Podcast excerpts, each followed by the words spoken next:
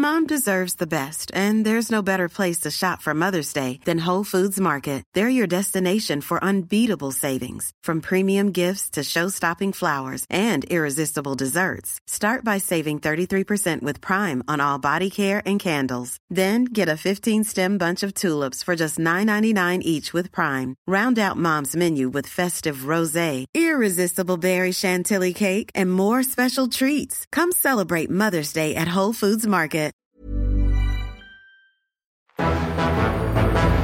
It's September 1st, 1997, and another remarkable event is about to be uncovered by Arion, Rebecca, and Olly, the Retrospectors. Goodbye, Norma Jean, though I hardly knew you at all, and hello, Princess Diana, who elbowed out Marilyn Monroe from the lyrics of Elton John's Candle in the Wind today in history in 1997.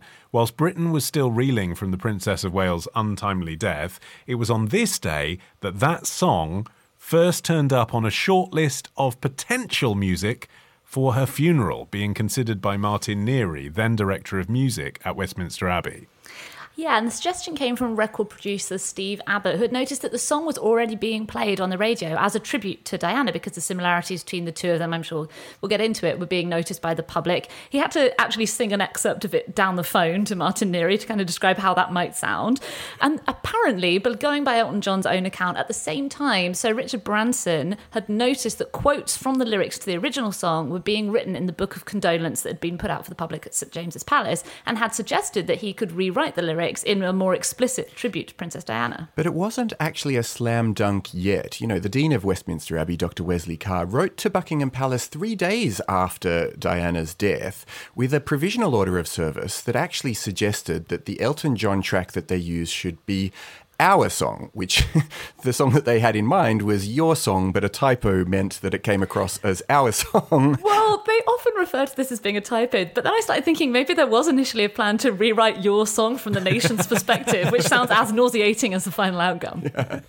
I mean, why Elton John at all was because he had, you know, publicly been good friends with Princess Diana, and in the public imagination, was this recent image of her comforting him at the funeral of Gianni Versace. And that had become a globally printed photograph. So you can see why, especially when. I mean, I love Elton John, but in this context, radio stations were turning to middle of the road ballads to play to not offend anyone because the princess had just died. They were playing a lot of, you know, mid period Elton John. So you can see how all the things kind of came together and people thought, aha, this works that would be a good way to reflect what Tony Blair had done by setting the tone with his People's Princess statement. This idea that it's not enough to mark the death of this woman like you would any other royal. This needs to feel more contemporary and more of the people. I mean, one of the fascinating things is that Bernie Taupin, who is uh, the long-time lyricist who worked with Elton John on so many of his songs throughout his career, he claims that he got this memo himself incorrectly and he had misunderstood that the brief that he was being given in this transatlantic call that was being made in this emergency fashion after Diana's death was for him to write something similar to the Marilyn Monroe themed original, which Taupin wrongly interpreted as a request for him simply to rewrite that song's lyrics. I think all of these kind of rival stories of how this iconic moment happened speak to the speed of what was going on here and the general flux and feeling of, oh my God, what are we going to do? Princess Diana's just died. Mm. So the day we're commemorating today, where they were discussing whether or not it should be Elton John, that's the Monday. Diana had died on the Sunday. The funeral was going to be on Saturday. The world was going to be watching. The printer's deadline for the order of service that they needed was Wednesday. Great. So they had 48 hours to decide how are they going to commemorate this massive moment with so many interested parties to frankly pacify. You know, the Spencer family, the press, the Blair government, and the royal family. Yeah, and I mean, the lyrics, which, I mean, a BBC News article from the time shared the revised lyrics, which they amusingly credit to Bernard Taupin, presumably feeling Bernie too jaunty given the circumstances.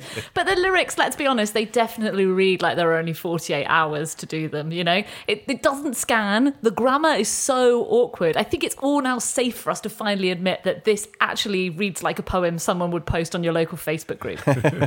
well, nowadays it would be asking ChatGPT to write a tribute to Princess Diana in the style style of Candle in the Wind, wouldn't it? That's what it reads like.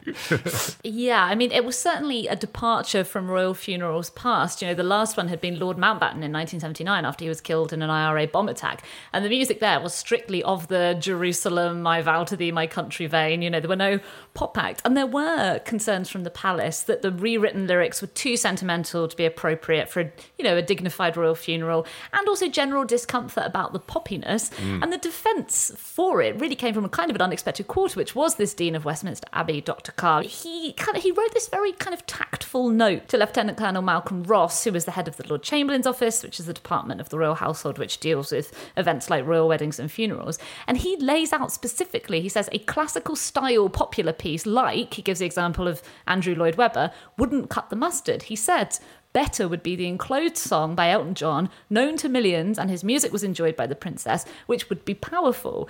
And he kind of alludes very discreetly to the sour public mood towards the royals, mm. noting that including this song would be, quote, generous to the millions who are feeling personally bereaved. But also the moment that it came in the service, is astonishing because the song comes just before Diana's younger brother Charles IX, Earl Spencer, gets up and gives that remarkable, no holds barred speech of his.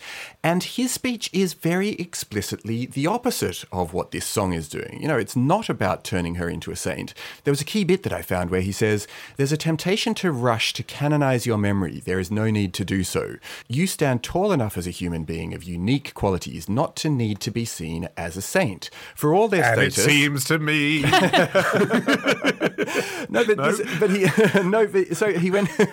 he didn't, but he said, uh, for all the status, the glamour, the applause, Diana remained throughout a very insecure person at heart, almost childlike in her desire to do good for others, so she could release herself from deep feelings of unworthiness, of which her eating disorders were merely a symptom. So he was very much painting a picture of a real person. You can see how the song would strike people as being particularly fitting in its original incarnation. You know, Marilyn Monroe and Princess Diana, both widely beloved, globally recognized, fashion icons, an enormous appeal to a gay audience, but also known for their emotional fragility and for having these troubled personal lives and meeting tragic ends. And also, you know, Taupin has previously said the song wasn't specifically about Marilyn Monroe. He said it could easily have been about James Dean or any other tragic figures from the same period, but more about the general phenomenon of, quote, how fame affects the man or woman in the street, that whole adulation thing and the fanaticism of fandom but again, that is also extremely appropriate for Diana. Yeah, well, interestingly, uh, Taupin came upon the phrase candle in the wind because Clive Davis, the music producer, used that phrase in reference to Janis Joplin when she mm. died. And it was on hearing that that Taupin was like, oh, candle in the wind, that would be a great way to talk about Marilyn, and I've wanted to write a song about Marilyn Monroe. But I do question actually whether the metaphor of a candle in the wind mm. is appropriate to Princess Diana. I know that she's kind of vulnerable, but this idea of inevitability that she was going to be struck out, which is basically what it is, isn't it? A candle in the wind is at some point going to blow out. I'm not sure until Diana died that it felt like she was about to imminently die. I don't think her premature death was on people's bingo card. That's why it was such a shock. Yeah. So, like from that point of view, it's not quite right. And then, of course, you've got those lyrics from the original, which really do resonate the press still hounded you and they made you change your name. yeah. Lyrics which, of course, were considered far too spicy to be included in this uh, sort of hymn version.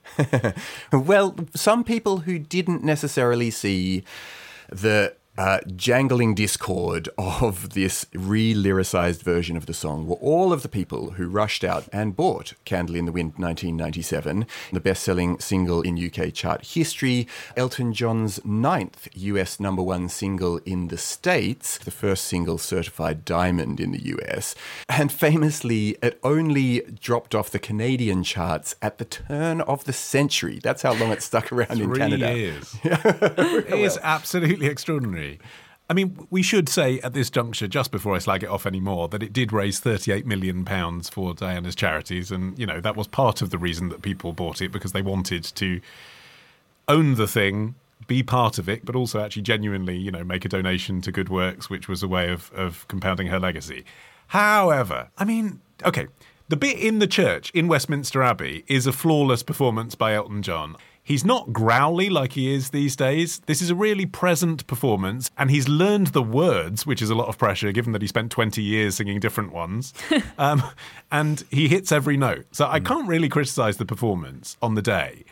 But the single version, um, produced by George Martin, they've taken away all the things that made the original good, like the luscious sort of 70s harmonies and that sense of nostalgia you get when you listen to the original Candle in the Wind. That's gone. It's now got these kind of, I suppose, hymn like piano progressions that actually struck me now listening to it as rather like that other hit of the day, Angels by Robbie Williams, which came out about two months later. It's got that kind of feeling of like mawkish is the word. Yes, Yeah. exactly. Mawkish, yeah. They brought in a string quartet and a flute and an oboe player in what obviously seems to be, you know, it's a conscious effort to tone down the poppiness and assuage concerns that the song is going to come off as tacky, but Right. actually it just makes, Makes it more tacky.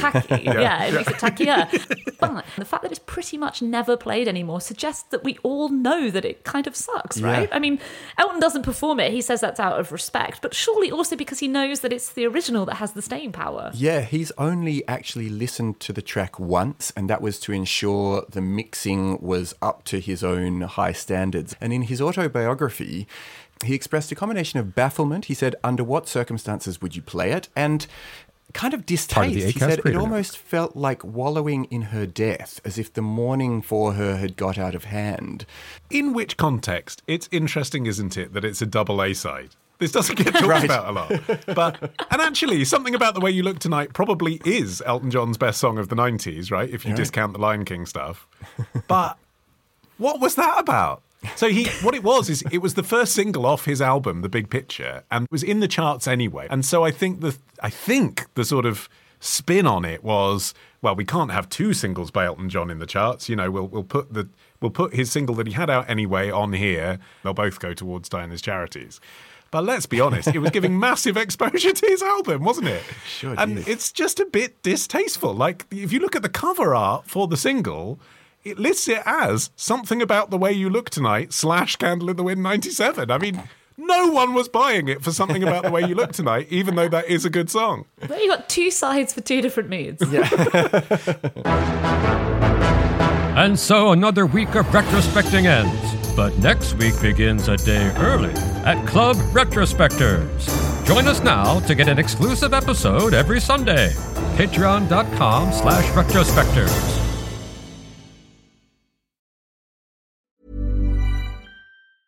Even when we're on a budget, we still deserve nice things. Quince is a place to scoop up stunning high-end goods for 50 to 80% less than similar brands.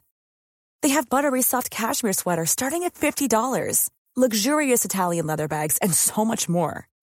Plus, Quince only works with factories that use safe, ethical, and responsible manufacturing. Get the high-end goods you'll love without the high price tag with Quince. Go to quince.com slash style for free shipping and 365-day returns.